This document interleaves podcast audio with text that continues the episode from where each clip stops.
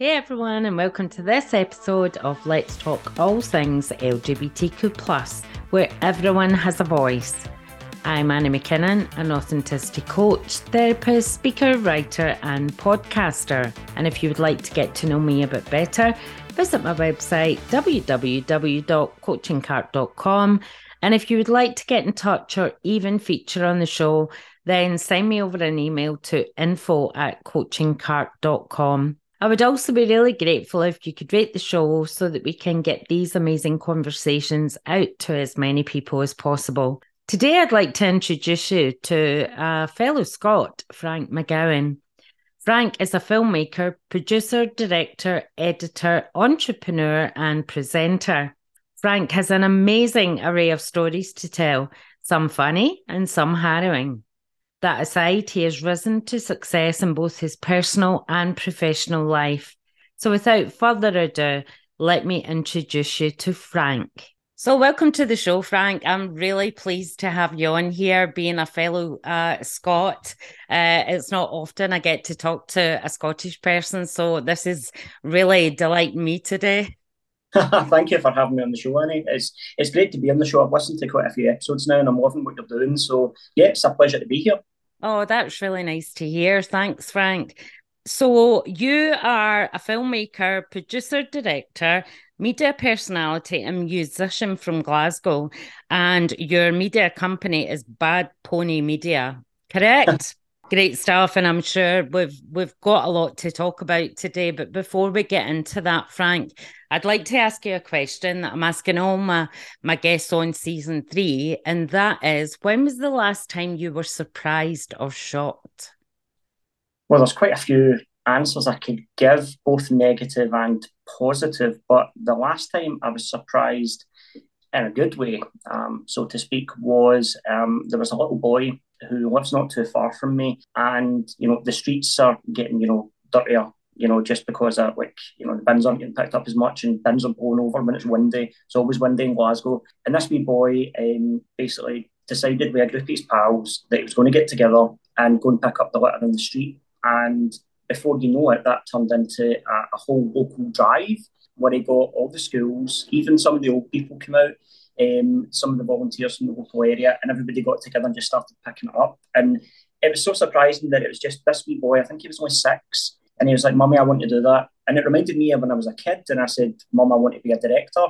And they were like, yeah, sure, sorry, okay, son, kind of thing. But the fact that the community responded so well, and you know, it surprised me in a really good way because I was like, there is good people out there doing good things. Because the newspaper that day was full of all these negative stories, and that one positive story stood out to me. And the fact that it was just this wee boy had a wee idea, um, you know, wanted to change something in his community, got off his bum and done it. And it was just really nice to see that. So that's that surprised me in a good way. And the media were really, really kind and they actually donated to the, the drive and they gave them tools to go out and do it. So it's now a regular thing as well. And loads of people are getting involved with it. So that was really nice to see. That is so inspiring. And I think that little boy will go will go far, but just that message inspiring other people in the community to come together and clean up the area is just really nice to hear. I really love that one. So, growing up in Glasgow, Frank, as I said, we've got a lot to cover, but I'd like to just ask you, where did it all start? I mean, you're a member of the LGBTQ plus community, mm-hmm. and I'm just really interested to hear how that was for you growing up in Glasgow.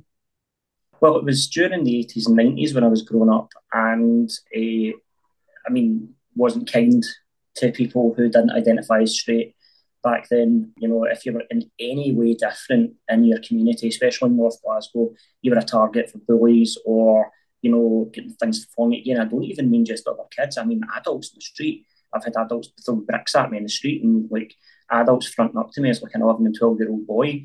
It's crazy the kind of kind of tumultuous relationships that you have in community when you identify as not of the norm. And it's not that, you know, I, I didn't, you know, realise I was gay until I was much more into my teens, but it kind of made sense when I seen, because it made sense why people were making these faces at me, why adults were reacting in a certain way. I even had some people, friends at school, and I could see the way their mothers were looking at me, and I could hear the way they were talking about, or he's a bit weird, or oh, I think he's this, I think he's that.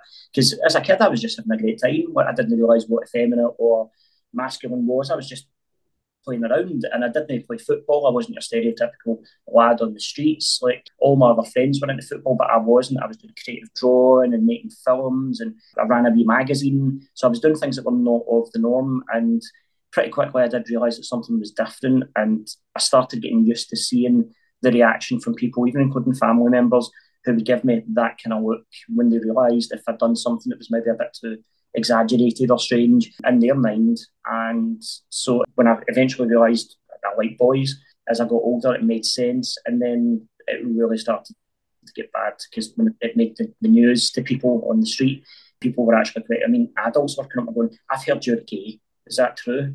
And I'm like, eh, it's none of your business, but you know, why should I hide it? And at the time when I was growing up in the 90s, it was still considered a mental illness in Scotland to be gay so strange saying that now because it seems like such a long time ago, but yet not a long time ago.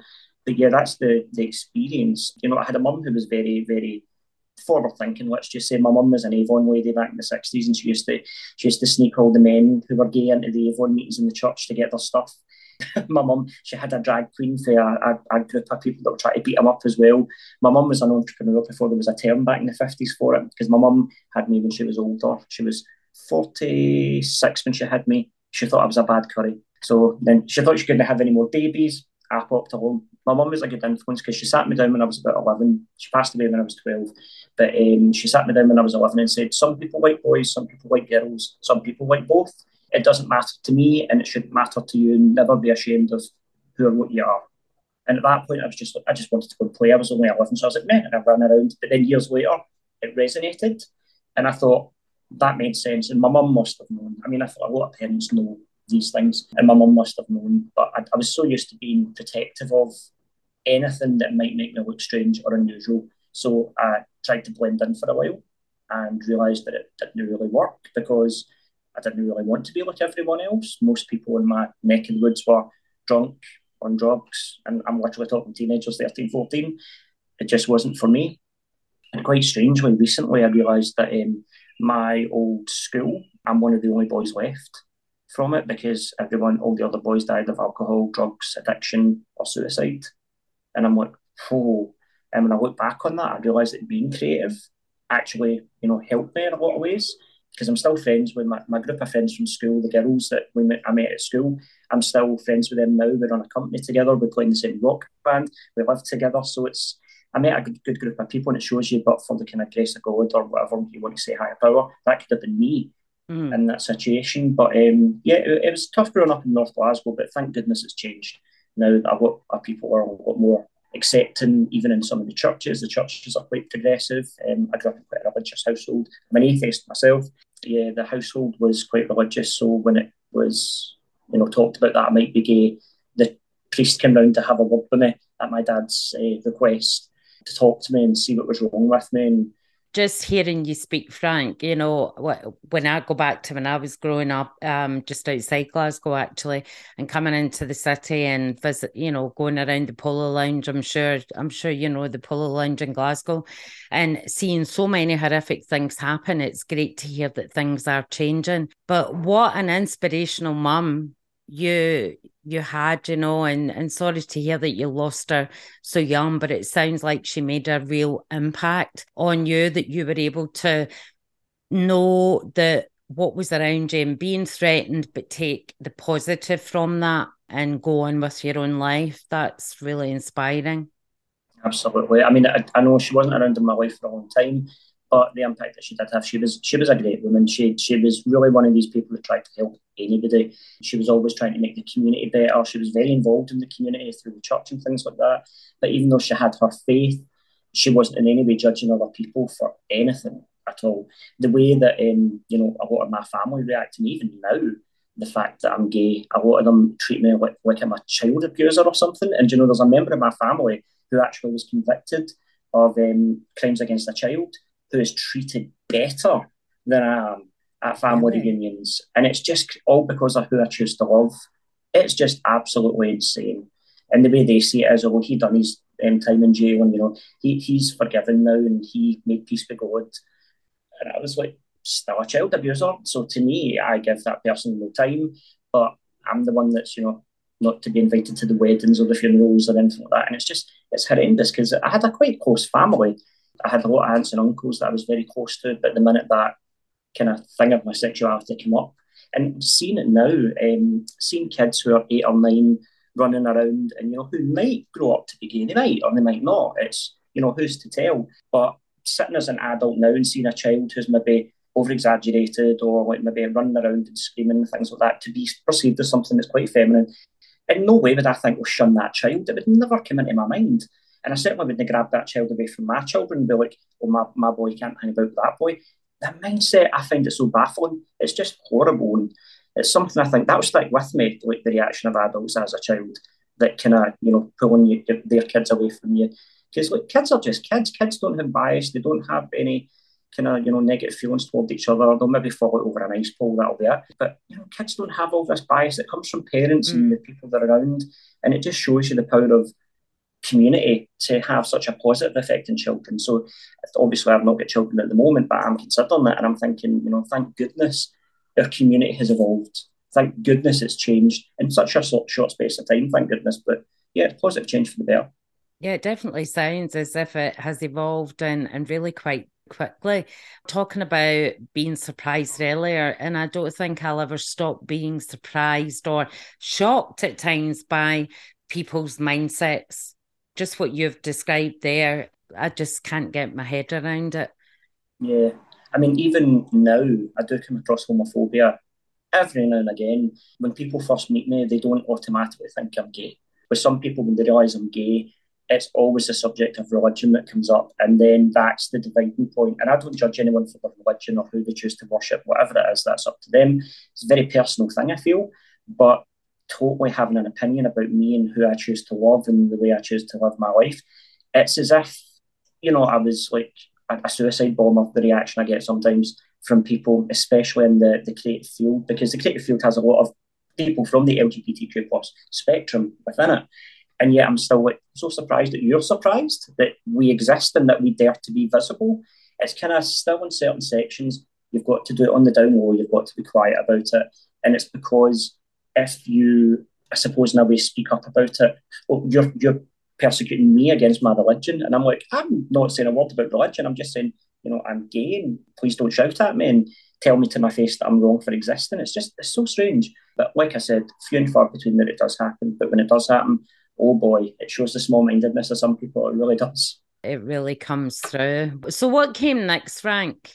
It sounds like, you know, you survived Glasgow, you survived the Scottish homophobia as well as the religion, which in my experience has always been a thing in Scotland. What came next? Well, actually, I had an accident at home that left me paralysed. Um, I actually was paralysed for two and a bit years. Um, a piano fell on me. It makes wow. me sound like a cartoon rabbit when I say that. Um, just waiting for an Acme safe to land on me one day. But yeah, the piano, my dad was fixing this grand piano in the back room and uh, he went to get some dinner. I think it was eight and a half, nine, must have been nine. So yeah, I was getting ready for a bath. My mum was running a bath for me, and my dad was in the front room. He was getting food, and I was playing my Loch Thompson tank engine train, and it rolled off the tracks and it rolled into the room. And so I went into the room, and as I went under the piano to grab the wee train, I must have bumped. It was like books that were holding up the broken leg to the right height for my dad to set the leg, and the whole piano came crashing down on me. But as it came crashing down, I was facing the other way, and it twisted me the wrong way, and you know ripped the skin from my sides, fractured my pelvis, broke my ribs, my leg. Yeah, I was quite badly injured, and uh, this was quite close to Christmas, and there was an ambulance strike on, so we couldn't get an ambulance. So it was panic. So my dad just threw me over his shoulder and just walked to the hospital with me and my mum. And they got to the hospital and they were like, he's pretty injured. Don't think he's going to walk again. And that was the beginning of a very long and painful process. Uh, well, they thought I would never walk just due to the damage. But um, I started being able to feel my feet. Or, and my mum was saying, phantom pains, you know, and the doctor reassured her um, and said, he definitely won't be able to walk. But I started being able to move my feet. And so I was let out of hospital and it was basically just being at home and there was no kind of physio or anything like that. It was very basic. So my mum had to make a kind of small bed for me in the living room because I couldn't get up and downstairs in our house. So in the living room, we, we kind of Frankenstein bedroom and my mum wheeled in the big front room from the dining room. And it's a big TV back in the days when the back of the TV was about six miles long, and she wheeled it in, and the only thing I could really do was just watch TV. I couldn't go to school, so my friends brought books from school, and I just started reading up on film and TV, and you know what went into making the shows that I was enjoying watching. So I was watching old shows that probably most of the listeners are not going to remember, things like Drop Bags, Rainbow, um, all these classics, um, Mr. Majeika the Stanley Baxter, The Munsters. Uh, so watching all these great classic shows, and then that kind of got me into the horror and fantasy genre, sci-fi stuff. So then I started watching Prisoner Cell Block H, old horror movies late at night. And so I started looking at the credits and thinking, what's a best boy? What's a gaffer? What's a director? What's a producer? And what goes into these jobs? How do these people come together and make these things that don't exist look like they exist? Friends bought books from school, started reading up on it. And at this point, I was starting to go to therapy and learning how to kind of stand and stuff like that. And my mum said, you know, if you're that into making movies, I'll borrow your dad's friend's camcorder and we can maybe make some wee movies. So my mum borrowed the camcorder. I still have this camcorder to this day. Apologies, Harry, we never gave it back. But um, big, big, massive VHS camera, the big, big VHS tape, big lens on it. And so I get my mum and my friends to push me around in my wheelchair. It was a great dolly for getting great shots. So I'd just be going around getting all these shots. And typically I'd make wee movies about people and things I saw around me, my friends, my family, even my cat were all stars in my films. And uh, I loved it. And it gave me a kind of a way to kind of amplify things that were going on in the community. I'd make like little videos of the shopkeepers, the butcher, Tony, the um, chip shop guy. Like I'd just make these wee documentaries, and they were rubbish. Looking back on them now, they were absolutely rubbish. But in whatever profession we're we're choosing, we start somewhere, don't we? And then that expertise comes with the practice. Oh, definitely. To still own that camcorder, what a treasure. It's absolutely thick with dust, but it still works. It still works. I took good care of it, and I, have actually got it. It stands in the office um, behind the bit the studio where we do the interviews, just as a wee reminder that with the right mindset, you can do everything. There's hope I couldn't even walk, but I managed to get back on my feet. Yeah, I went to college, done uh, filmmaking, had to drop out of college the first time round um, for caring responsibilities for my brother. My brother's disabled, so um, after my mum died, I became his full time carer. My dad was kind of on and off the scene even still to this day drinks a lot and don't really have much of a relationship with him, but he's out there. But yeah, so me and my brother, it's been us against the world and my friends moved in to help take care of my brother and we've all been living together for 35 years. Can I just say that just all sounds really heavy when you're talking about your story so far? And I know there's more to come, but I would just like to comment on how you're coming across as so positive and determined to reach that goal that you wanted. So, uh, total admiration for you. Oh, thank you. I mean, I know it, it, does, it does sound harrowing the way I'm kind of saying it, and but I've got to say, if it wasn't for my brother getting me through these things, it's his resilience and his superpower of being an amazing human being that keeps me going. There's been parts for me and Michelle, my co-executive producer and best friend, where we've been like, right, let's just give up. And then Alan's been like, you can't give up. You've got things to do, and you know, let, let's do it. And he's he's got the kind of mental age for maybe eight to fourteen years old, but he's not daft. Like any mm. means, he's not daft, and he's very experienced with life. And sometimes the things that he says, I'm like, good point, good philosophy there. So as much as I'm his carer, he's probably mine as well, and we take care of each other the sounds of it, he's your driver and making sure that you keep on because he knows what you're doing is of value to other people. Absolutely. And you know, he loves it. He comes on set with us and comes behind the scenes. He gets to meet celebrities and stuff like that. Funny story, actually. We were covering some sort of media event. I can't remember the name of it. And one of the guests was Christopher Lloyd, and he'd actually come down um, to promote a something to do with Back to the Future, the release of a new action figure or something like that. Um, and he was promoting it, and my brother actually managed to get to get to lunch with Christopher Lloyd, and I didn't get to meet him on the day. I was absolutely gutted because I was lovely. like, "Where's Alan? Where's he's disappeared?" And um, so and, and, he's made really good friends. He's actually really good friends with William Kelly, even better than I am, which is lovely. And everybody just they treat him like one of the family as well. So he's he's really into the media stuff as well because he loves all his celebrity stuff and he reads all his gossip magazines and keeps his eye to the music industry much more than I do. But yeah, he loves it. that I get to take them with me because um, a lot of the time, you know, if I was in a typical nine to five job, obviously I wouldn't be able to take my brother with me, um, you know, to a job. But he comes along and he actually um, he participates. He's actually active in the community. We both volunteer as well, so we do stuff locally for a lot of the volunteer groups we work with, and it's just it's just great to spend time with him and actually have his philosophy in life because it's almost from his point of view having more of a kind of childlike mindset. Sometimes you get the true beauty of a moment and the true beauty of what life's about from him, that wisdom that comes from it, because he's not bogged down by the same things that I am and the same stresses. And sometimes he's like, do this and you'll get that. And I'm like, I wish I'd thought of that. You're absolutely right. As as we we grow older, we do get bogged down with things, don't we? Whereas we forget that freedom of being a child and and not having that stuff around us. Yeah, it sounds absolutely wonderful.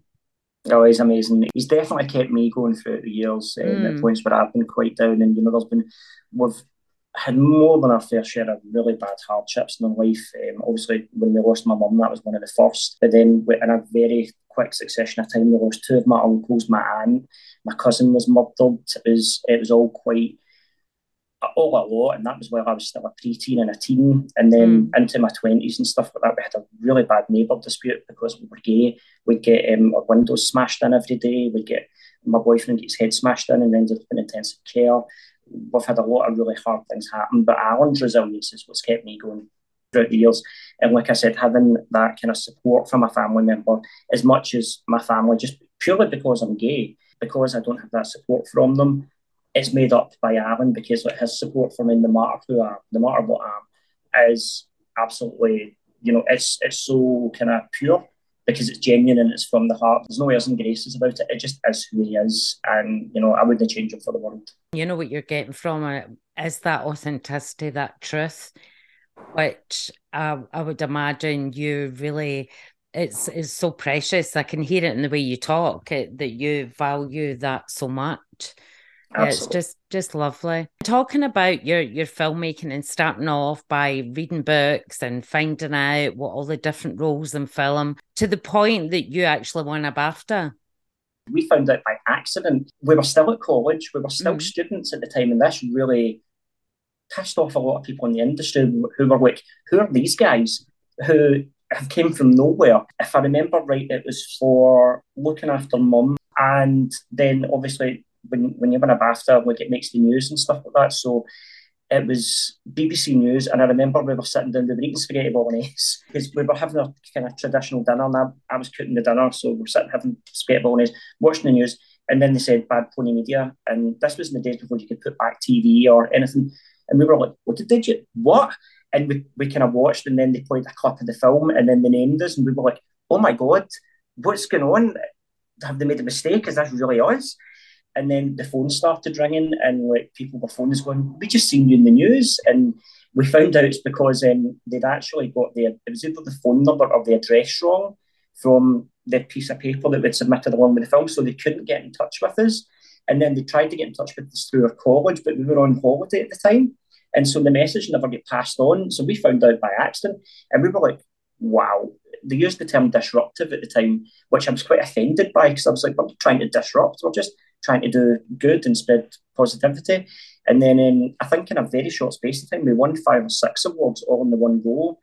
And it just jet propelled us into having to run a media company because we didn't even have a name for the company at that time. We didn't have a company. And Michelle had said to me at the time, um, you know, we need to come up with a name for this company. And we were sitting with Business Gateway at the time, and who were sitting as help develop the business plan. And we knew nothing about business. This was back in 2008. We had no clue. We hadn't even finished college yet. So we were like, what do we call the company? And then Michelle said, You had a dream about a horse. The dream was basically this horse. I was stroking its mane and it was talking to me. And I'm like, Hello, Mr. Horse. And the horse is like, Hi, Frank. And I'm like, How you doing? The horse is like, I'm not too bad. How's you? And I'm like, yeah, I'm okay. And the horse is like, Come on, Frank, you need to get off your ass and get this media company rolling with Michelle and Charlene. You need to take steps forward. I was like, I know, Mr. Horse, there's loads of things in the way, and you know, got a lot of responsibility, and there's a lot of things going on. And the horse is like, Well, if you don't, no one's going to. And then it back kicked me into a pile of shite.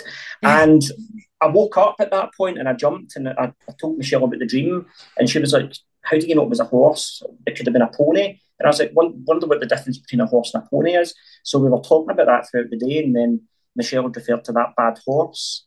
And then I said, bad pony. And she went, that's the name of the company. What's the name of the company? Bad Pony. So we named it Bad Pony Media. How interesting, because when I read that, it was one of the one of the questions I had in the back of my mind to ask you. Where did that come from? But what a story! but I've got to say, like starting a company is daunting. Learning what to do is laborious. Learning, taking the steps, things like that. It's a process, but it's one that we're, we're always still learning. Every day is a new school day, and by having the right team, the right people, good people, I must admit, it gave me a false impression of the industry because I thought the way that we work at Bad Pony Media, everybody in the industry works like that. And then when I went to work for like the BBC or other broadcasters, we realised not everybody works the way we do.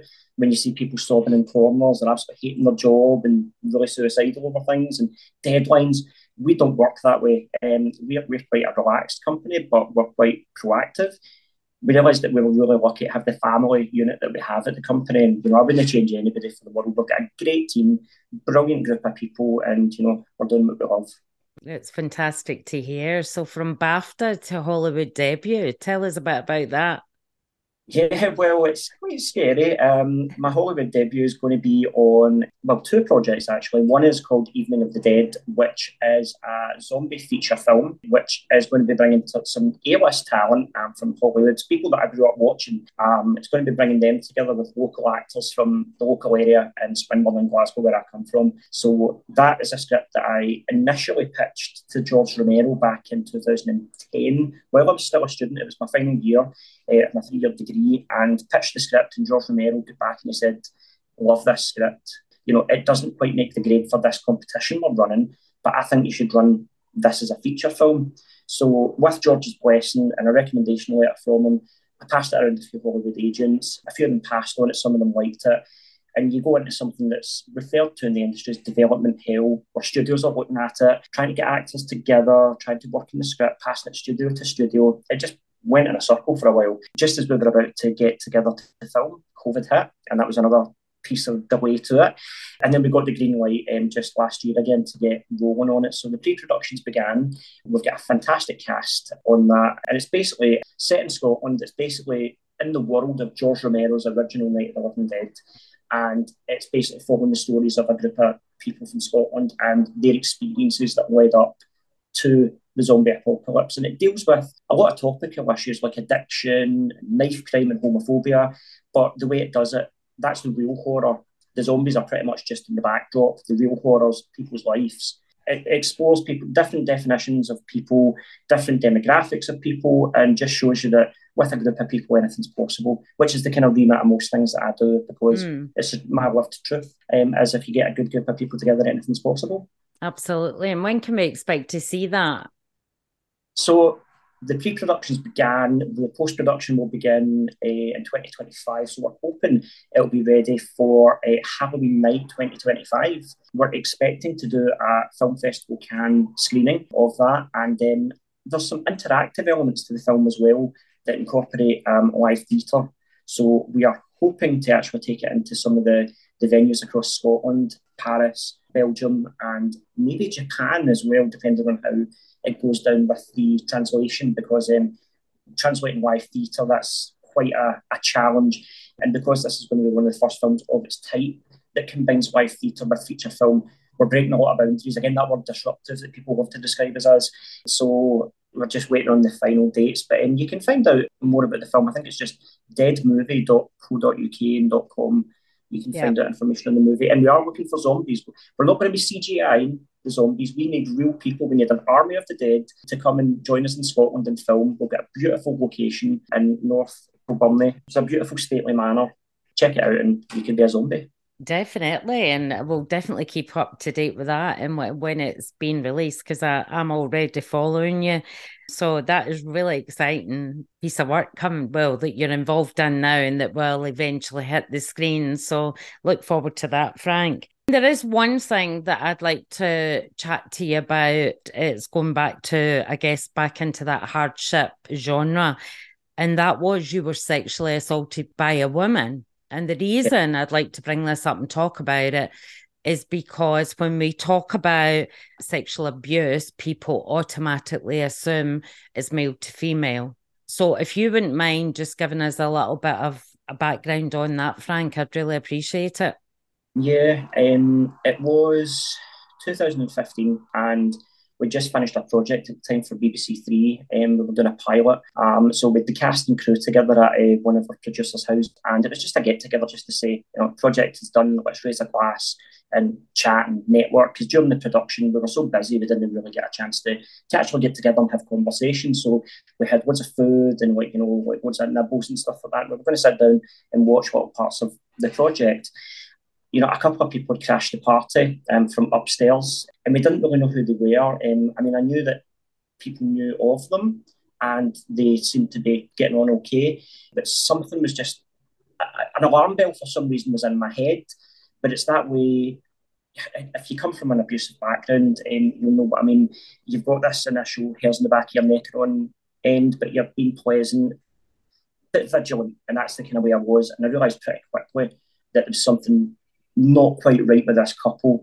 The husband uh, ended up outside in absolute tears, wasted out his face on something. Um, and I kind of became like his kind of consult, trying to calm him down because there was a lot of tension between them and they started arguing, fighting. And everyone eventually at that point was like, who are these people? And realised that no one knew them. Everybody thought they were a guest of someone else. And then um, my friend at the time um, had said to me, listen, I think they're from upstairs don't really know who they are. And um, they actually made propositions towards my friend's aunt and uncle to go up and have a threesome with them. And a couple other people had said, listen, they've been very forward about sex mm. and being very, I mean, I'm not easily shockable, but some of the things they were coming away with, both of them, were quite predatory. And I was like, that's not right to say that. So I distanced myself from the whole thing. And um, the woman seemed quite pissed off about this, and she seemed she got really really handsy with me. But I kind of just excused myself and was going off to do other things. And again, this made her really really angry. So in the living room in the kitchen, which is adjoined, I'd been into the, the, the kitchen to get a drink, and so she came up behind me and was just really not happy that I wasn't paying her the attention that she felt I should be giving her for whatever reason. And um, she basically just put her hand down my trousers and just assaulted me from behind, and I was like, "What? What the utter is going on?" Mm. And as I turned out, she thought it was absolutely hilarious, and it was real, number one, really, really painful. Number two, I was absolutely shocked that someone done this. Never mind a woman who done this, and she was just so wasted and absolutely out of face, and thought this was hilarious. Just this homophobia getting launched at me. So obviously, this happened in a room full of people, and I was absolutely mortified because my trousers had broke absolutely mortified this happened in front of people. So I just stormed out the room. And so this woman started, you know, having a massive argument with Michelle and the other people in the room. And it just turned into absolute bedlam. And she attacked um, someone, she bit someone. Um, and it ended up like us and a group of other people were actually standing him to try and stop her from smashing the house to bits and attacking people. And so we obviously phoned the police. And I was like, how am I going to tell the police how this all started? How do you put into words what this woman just done? You know, at this point, I was, I was, I was bleeding, and I was like hurt, and like I was just like, I don't even know how I can put this into words to actually say to the police what she done. And I was in disbelief myself. And when the police got there, we dealt with it as kind of calmly as we could, and we said, "Look, none of us are drunk. This mm. person is absolutely wasted. I don't really feel as if they're in the right mind because they were hallucinating and seeing things, and it was really, really crazy. So in the end up, when I eventually told the police what happened, the police laughed and were like, "Are you trying to tell me that a woman done this to you?" And you didn't. And I was like, "Yes." And they were like, "And you didn't lead her on in any way?" And I was like, "No, I did not." And you know, she she groped me and stuff like that, and she was like pulling at my nipples and stuff like that as well. And I was just like, I had to actually shove her off me. It was really intense, and having to it's not the first time I've been in that position where a woman that's been quite handsy, but I've never had something to that level happen. And there's kind of like, um, I kind of understand when women have said to me before, you know, I feel quite guilty because of what I wore. Because that night I was wearing quite a tight pair of trousers, I had on a tight shirt, and I actually felt like maybe I shouldn't have made that choice to wear those clothes. Was, sounds, it sounds almost like a, a lot of women in that position that you had some thought around this must have been my fault. Do you know it was instantly what happened? I instantly, in the moment it happened, actually thought, have I led her on? I mean, I'm gay. I've, I've never been interested in women at all, but I was like, have I led her on? Is it something I've done? And I had to have a really harsh talk with myself about how I was almost making dispensation for what she'd done. But it was it was violent. It was very painful. It wasn't sexual in a way, I've got to say as well, because obviously I mean I'm gay, but from her point of view, that isn't an act of sexualization. That's not because you're attracted to That's because you're trying to dominate someone and tell them who's boss. And it took me a couple of years to get my mind around that because I know it in the grand scale of like maybe like a, a, a really violent rape, something that happens like that that's prolonged. This was seconds. Do you know what I mean? Under a minute, but it really left me really shook to the point where I was questioning everything about myself, and I actually got into quite a dark place. Mm. Um, even the fact that I went to the police, um, and the fact that I did because I thought I need to press charges because that's not normal behaviour. Number one, that's not normal behaviour. Number two, she could do it to someone else, and you know, actually, as it was going through court, I, I noticed through doing my own research on the person, she was actually already in the sex offenders list for something not to me but to well, I can't go into too much detail, but she was already on a list for something even more nefarious. And I was like, Jesus, this is not a normal person I'm dealing with. And then throughout the actual court case, I realised that even worse because her and her family started absolutely terrorising my family. It was getting to the point where we were getting our windows banged um, in the middle of the night. We were getting the door kicked. People were trying to smash the windows. I was getting followed. Um, people were turning up at my work.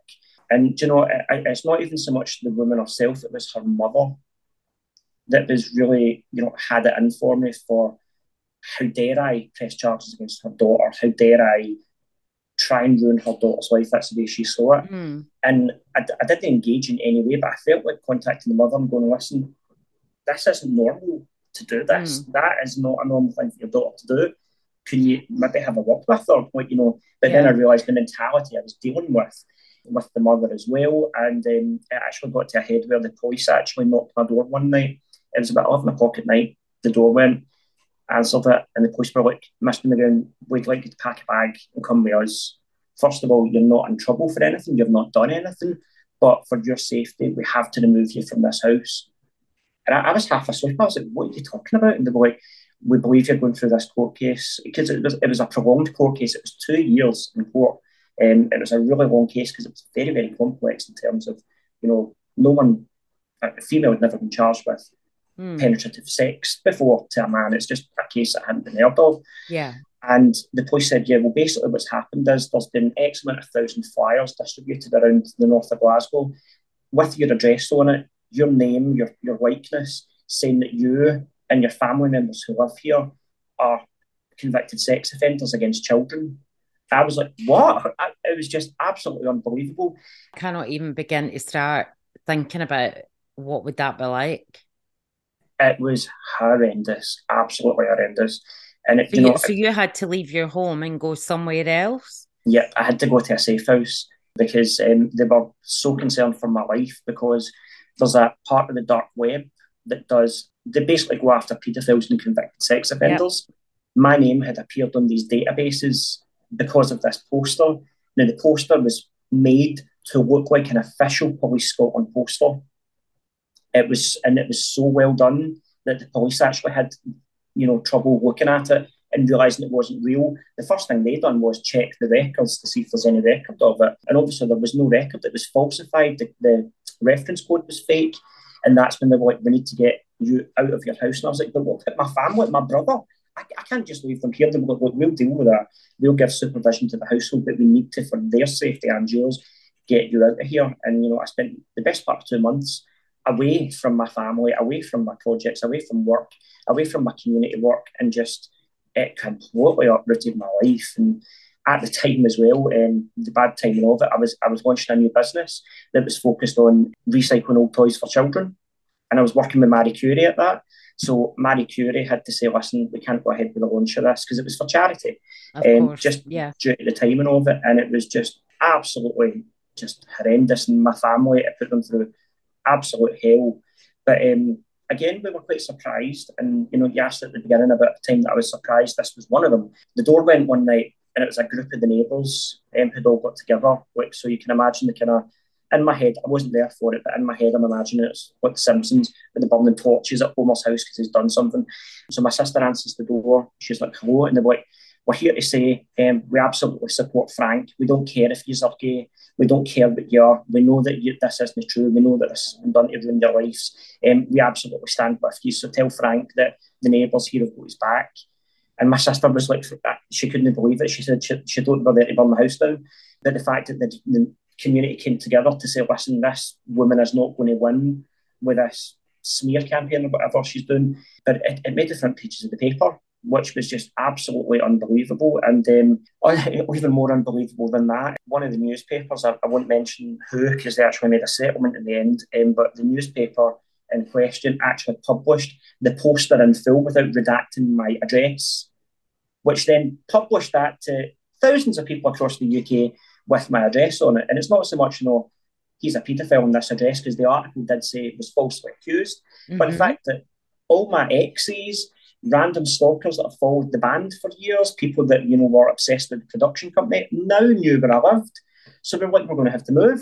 It was just an absolute nightmare. So it was all over quite a difficult period. Again, because of my friends, the cast members who were at the party that saw the attack, everyone turned up at court and everyone had a unified front to go, this is not okay. The way that the defence saw it was, you know, they were trying to trivialise it, say, oh, well, this it's not exactly a rape. It's not, it doesn't matter. You can't do that to someone. That is absolutely disgusting. You don't mm. walk up to someone and do that. Imagine it been the other way around and I walked yeah. up to her and done that. Jesus Christ, I'd be on a register. And eventually, thank goodness, she ended up convicted um, and on the sex register and, you know, away and not mm. having to be worried about again. There's points now and again where it does come up and, you know, it's, it's affected me. There's days where, I know that sounds ridiculous because it, was, it wasn't a prolonged attack, but there's days where I get really nervous going on a bus. I especially get nervous if I see someone that looks like her. Just my, my body just doesn't those reminders. And it's it's even daft things, but even if I smell like a perfume that smells like mm. perfume she on, it triggers it. It's all these things that are nothing to do with it, but to do with it. Yeah. Um, it just oh my god. I, so I've I've kind of tried to use it proactively to be a voice for victims of male sexual assault because actually I know three or four men personally who've been sexually assaulted by women. Um, mm. And they're all gay men who've been sexually assaulted by women. One friend of mine um, was actually drugged and raped um, by a woman that was desperate she was going to have his children. She drugged him to make sure that he would be up for the challenge and just kept him locked up in a, a room. And her plan was basically to, to sue him for child support. And I'm like, these kind of things, it's something you'd see in an episode of Desperate Housewives or yeah, Dynasty. They, horrific, tragic things are happening. And, you know, while, while you're talking, Frank, I'm also thinking, you know, have any of our listeners gone through something similar? And if they want to get in touch with you, we'll give you give those details out at the end. And not to take away any of those hardships that you've come through, but I just I'd just like to ask you because being a fellow Scot, just like to ask you a little bit about your your golf playing up in St Andrews. It's a place that's dear, very, very dear to me. I love that in neighbouring Carnoustie. So I think you've you've played golf with a few celebs up there. Yeah, um, I get invited to go up. Uh, it was Bill Murray's birthday, and we were surprising him for his birthday, so I got to go up there and play golf really badly because I'm terrible at it.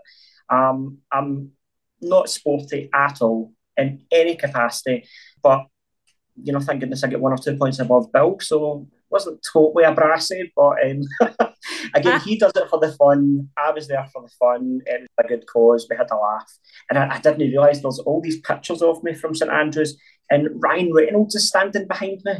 And I'm like, I could have had a conversation with Ryan Reynolds. Like, I didn't realise I was standing, but I was so focused on the game and trying to figure out what holds what and what means what, because I am not sporty. I, I didn't know anything about golf. I was winging it. Um, but so focused in the game, Ryan Reynolds was standing behind me and I didn't notice. oh it. gosh, the memories, Frank. So, if you had any one message to leave our listeners with, what would that be, Frank? I think the message I would love to leave your listeners is that no matter how you feel in a moment, um, no matter whether you know it's you're at a point of desperation or you know maybe contemplating life, whether you want to be here. I've been in those dark places myself for a variety of reasons, and my brother again at the time had said to me, "Listen, tomorrow's another day. Sleep on it. See how you feel. Don't give up." And then having someone like my brother who's had so many physical and life challenges. Um, he had to learn how to walk again at 50. He hit 50, had to learn how to walk from scratch again. He was uh, starting to lose his eyesight. He was starting to lose his hearing. All of these things, and he never gave up.